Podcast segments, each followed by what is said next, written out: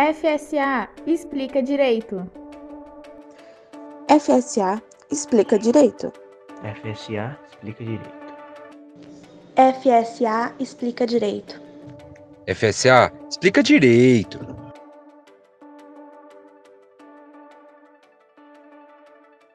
Bom dia, boa tarde, boa noite. Hoje, nós, alunos da Fundação Santo André, estamos aqui para abordar um tema muito importante: os rejeitos, ou melhor dizendo, o lixo de São, de São Bernardo do Campo. E para esse podcast, convidamos uma pessoa mais do que especial, o professor Bruno Garré. Mestre, conta para nós como você deu início à sua carreira? Bom, a carreira ambiental eu comecei há uns 15, 16 anos atrás. Mas eu comecei a trabalhar ainda quando tinha carteira assinada com 14 anos. Então eu entrei numa empresa chama, chamada Gradiente, não, não existe mais hoje da forma que existia, e trabalhei 10 anos na área financeira, controladoria, enfim. Mas sempre gostei dessa parte de ciências, de química, de física e tive a oportunidade, eu era de São Paulo, mudei para São Bernardo e descobri um curso uh, que tinha o, o curso de meio ambiente. E comecei a fazer o curso, me formei e acabei saindo da empresa e comecei do zero a carreira na parte ambiental, sendo estagiário né, do, do zero, em 2006. Né? E a partir daí fui de, de empresa em empresa, uh, depois tive um período como coordenador na Prefeitura de Santo André, também na parte de licenciamento ambiental, principalmente imobiliária, né? É, regularização de, de empreendimentos já existentes da Prefeitura, áreas irregulares e novos, uh, novas moradias, né? principalmente Minha Casa Minha Vida. Uh, saindo de lá em 2012, eu montei uma consultoria ambiental, a Ambitri, e estive nela como sócio agora até o ano de 2021, quando eu saí né, da sociedade, mas continuo ainda com, prestando serviços né, para a empresa né, e ainda muito próximo do, do, do, meu sócio, que ainda continua com a empresa, né, trabalhando, a gente sempre trocando aí serviços, ideias, né. É, e atualmente eu estou com uma loja de produtos naturais, uma área bem diferente aí, mas eu consigo conciliar é, a parte depois do, do meu expediente normal, eu ainda dou aula na Metodista, atualmente, né, no curso superior de Engenharia Ambiental, de Engenharia Civil, de Logística, uh, os cursos de, de RH, Marketing, uh, tudo que, que envolve a parte ou ambiental ou sistema de gestão, eu tendo oportunidade eu sempre dou uma aula ou outra aí para a turma quando, quando necessário. Por enquanto, na parte de meio ambiente, continuo aí como, como consultor com projetos, com plano de gerenciamento de resíduos, inclusive, né? tanto para empresas privadas quanto para municípios. Né? Quando o município tem que desenvolver, surge a oportunidade, a gente também escreve o, os planos. Bruno, e qual a sua perspectiva de coleta de resíduos em São Bernardo? Bom, é, desde que, que, se fazem ah, as coletas da forma que faz tradicional, né, com a disposição do, do resíduo ou na, na, via pública em determinado horário permitido ou ah, nas docas, nos, nos condomínios, é, eu acredito que isso vai continuar por muito tempo desta forma, né, ainda sendo feito desse jeito e tradicionalmente mandando para o aterro. Alguns municípios, no caso o de São Bernardo, tem a, a coleta seletiva, né? Então, dependendo da, da localidade, do bairro, tem o dia certo para coleta. Alguns, a, a, maior parte deles dos bairros são atendidos, outros ah, com uma maior dificuldade. Mas eu acredito que falta um pouco do, do aviso e da é, atualização para os moradores, uma forma de chegar nos moradores mais, de forma mais efetiva, para que seja feita uma, uma separação melhor, né? para que possa chegar nas cooperativas, principalmente os recicláveis. Né? Nos demais, uh, o gargalo eu acredito que fica no resíduo úmido doméstico, né? que é o grande problema, né? o, o popular resíduo de cozinha. Né? Esse ainda acho que é um, um um problema sério que ainda não tem uma solução definitiva, não tem uma perspectiva para isso. No demais, eu acredito que vai continuar sendo feito do jeito tradicional, com caminhão, com a, a coleta porta a porta e a destinação para aterros. Você poderia explicar um pouquinho para a gente como é o processamento dos resíduos? Bom, os resíduos é, que a gente chama, né, o, o, o resíduo hoje ele é separado é, basicamente é, os, os, normais, né, em duas categorias, resíduos secos e resíduos úmidos. Né? Resíduos secos basicamente recicláveis. Né? A gente divide ele em é, plástico, né, todas as suas variações, né, papel, papelão, né, no geral, é, metal e vidro. Né? Existem outros aí que a gente fica até meio na dúvida, né? A embalagem de bolacha, no caso como a gente é de São Paulo, é bolacha, não é biscoito, né? Mas é, ele acaba sendo um plástico, né? Mas o plástico ele tem inúmeras variações, então muitos são atrativos, outros não, né? Mas é, o segredo está em como achar um bom destino para eles. Mas a, é, todos são passíveis de reciclagem. Os úmidos, por sua vez, são destinados para os aterros, que é a forma correta hoje existente de se destinar a resíduo desta, dessa característica. Como é que funciona? O caminhão, aquele que a gente conhece da rua, do dia a dia lá que, que passa, ele, é, os coletores vão pegando os sacos, vão jogando na, na parte de trás. Ah, esse caminhão ele, ele é um compactador, então ele vai puxando esse lixo e pressionando né? Então ele consegue comportar um, um volume que vai sendo é, é, prensado, uma quantidade maior. Quando chega no, no, no aterro, ele é, é disposto no, no, solo, né? O aterro ele tem todo um, um é, toda uma, uma, sequência de camadas de impermeabilizantes para não entrar em contato com o sol freático. Tem sistema de coleta do líquido que escorre, né? O popular que a gente chama chorume, né? E captação de gás. Depois de ele colocado, ele pode gerar gás, ele tem que ter captações por tubulação. É, esse resíduo ele tem que ser recoberto diariamente, ele não pode ficar exposto. E a partir do momento que você dispõe o seu resíduo para coleta, ou seja, você pôs no lixo da sua casa é, e vai ser levado embora, ninguém mais pode ter contato com ele.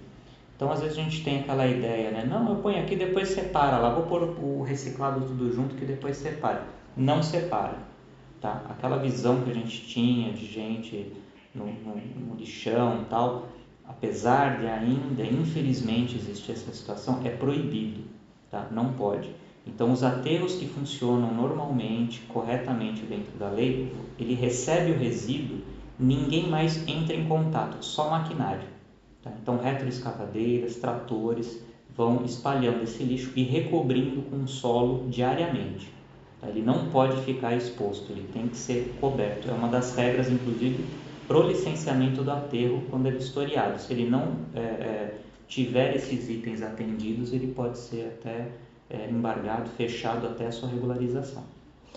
Bruno, a gente deu uma pesquisada e a gente descobriu que um ser humano ele gera em torno de um quilo de lixo por dia. Você tem algum conselho para a população ter uma, um menor consumo? Olha, uh, até pelo princípio do que a gente fala da, do, da reciclagem, né? Inclusive a gente sempre fala, ah, não, qualquer coisa recicla. A reciclagem, a definição mesmo, o processo de reciclagem, não é o melhor dos mundos, tá? Quando a gente fala, tem até um programa, um, um programa que é implantado em empresa, o pessoal chama às vezes 3 R's ou 5 R's, né? É, que é referente à primeira letra de cada palavra da sequência. Então, tanto no 3Rs como no 5R, a primeira, a primeira palavra é, é redução. Em alguns casos é até recusar. Né? E depois você segue a, a sequência. Né? Então, recusar é reduzir, é, reutilizar, né? É, é, repensar e reciclar. Então, reciclar é a última opção de um, de um reaproveitamento, se a gente puder dizer. Por quê? A reciclagem prevê um processo industrial. Tá? Então, a melhor alternativa é: será que eu preciso mesmo fazer uma troca de, de alguma coisa? Será que eu preciso trocar? E na impossibilidade de dizer, não, eu realmente preciso, então vê se ela pode ter ainda uma vida útil para uma outra pessoa, para uma outra, um outro uso. Né? Se não tiver, aí vai tentando ver a, a, a melhor forma. Por último, a reciclagem. Por quê? A reciclagem, a, a vantagem dela é que você não extrai novas matérias-primas. Tá? Tirando isso, todo o processo de energia, de movimentação, de transporte, ele ainda se mantém. Tá? Então ele ainda tem gastos. Um exemplo clássico que a gente usa é a latinha de alumínio. Né? Latinha de alumínio, a reciclagem é muito vantajosa, porque você extrair a bauxita para fazer a latinha de alumínio é um processo de mineração que causa danos. Né? Não pode causar mais ou menos de acordo com a empresa, mas causa. É um processo de extração. Então, a latinha sendo é, reciclada, você evita todo a, o processo de extração e toda aquela energia que é gasta. E simplesmente você vai lá derreter a latinha e fazer uma nova. Tá? Então, o conselho que pode deixar é usar o bom senso. Né? Não tem outra é, opção. E, claro, né, um, quilo de, um quilo de resíduo por pessoa por dia é, é uma estimativa geral que às vezes a pessoa fala, não, eu não gero tudo isso, né? eu não consigo gerar um quilo, eu já pesei o meu lixo de casa. A gente tem que lembrar que é tudo associado à sua vida. Então, é o que você come fora, é o quanto que você anda, é o quanto que você é, descarta. Se você vai num restaurante comer fora, todo aquele proporcional que foi gerado para fazer o prato que você comeu gerou um resíduo. Né?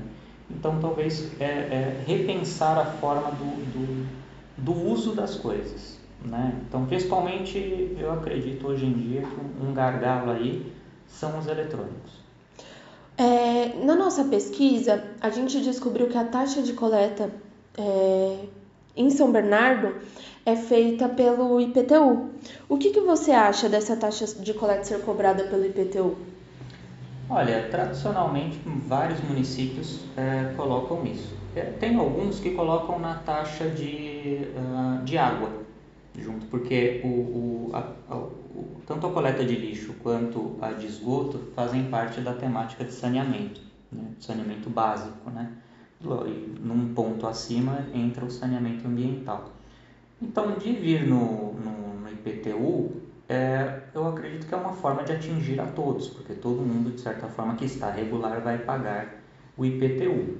O que eu acho que deveria ser visto é uma escala, assim como a gente tem o nível do quanto que consome de, de energia, quem gasta mais ou menos paga um certo valor, e de água também. Então, acho que nem, nem na questão de onde ela vem a taxa, mas como ela é cobrada, eu acho que talvez deve, devesse ter uma maior, é, é, um maior detalhamento, um melhor detalhamento, desculpa, para a gente saber onde, porque a, a, água eu sei, se eu economizar água eu pago menos. A energia, se eu trocar equipamentos mais eficientes ou lâmpadas mais eficientes, eu vou pagar menos. A taxa de lixo eu não sei o que, que eu estou pagando, né? Então é um rateio de que forma, né? Então o do IPTU seria pelo é, tamanho do imóvel, pelo que eu sei é uma taxa fixa. Então, e para quem já faz todo um cuidado, uma coleta? Né? Eu, por exemplo, eu faço reciclagem desde 97. Né? Eu tinha que me deslocar para levar o resíduo num corpo de bombeiros, porque nenhum lugar tinha coleta. Mas, é, se é cobrado de mim, será que eu não conseguiria, se eu fizesse algo mais efetivo, comprovar que eu estou destinando e ter um, um, uma diminuição nessa taxa? Né? Então, acho que eu, eu, de como ela vem, por onde ela vem, nem é tanto, mas o que, que eu estou pagando efetivamente? Pela quantidade de lixo que eu gero ou é pelo é, é, é um rateio geral que é feito por bairro? Esse que eu acho que ainda fica meio é, é não bem explicado é, é, de forma detalhada no, no IPTU e nem, o Santo André, por exemplo, vem na, na taxa de água, também não é explicado. Você poderia falar um pouquinho para a gente sobre o que é PGRS? PGRS é o Plano de Gerenciamento de Resíduos Sólidos. Tá? Ele é instituído pela Política Nacional de Resíduos Sólidos, que é uma lei federal, né? que diz que uh, vários segmentos, vários ramos de atividade, municípios, estados devem ter o seu plano. O que, que diz esse plano? Então, num município, por exemplo, quando um município cria o seu plano, que depois é transformado numa lei, este plano ele tem que dizer tudo que é gerado no município, a estimativa que é gerada de resíduos no município, é, em todos os segmentos, comercial, residencial, industrial, é, como que vai ser tratado a questão dos pontos de entrega voluntária, os PEVs, por exemplo, ou os pontos de coleta seletiva, é, como que vai se dar a destinação, por exemplo, de resíduos especiais, por exemplo, o resíduos eletrônicos é considerado um resíduo especial, resíduos da construção civil, é, resíduos dos serviços de saúde. Então, o plano de gerenciamento ele tem que dizer todos esses, esses ramos de atividade como devem se portar. Tá? Uh, no estado, a mesma coisa, só que questão de nível é, estadual, né, pensando em todos os municípios. E os, os de empresas é, privadas, que também nessa, nessa lei, né, na Política Nacional de Resíduos Sólidos, é dito que empresas que devem ter o seu plano é, escrito né, para a empresa com as mesmas é, diretrizes. Então, quanto que eu gero, como que eu vou fazer, para onde que eu vou destinar, é, como que é feito a segregação interna na empresa, né, como que é feito o envio e para onde é enviado. Né? Então, tudo isso é previsto nesse plano. Então, para cada esfera e para cada tipo de atividade, ele tem uma característica. Né? Então, você tem, por exemplo, o PGRS-S, tá? que é o Plano de Gerenciamento de Resíduos dos Serviços de Saúde. É uma variação do plano de gerenciamento.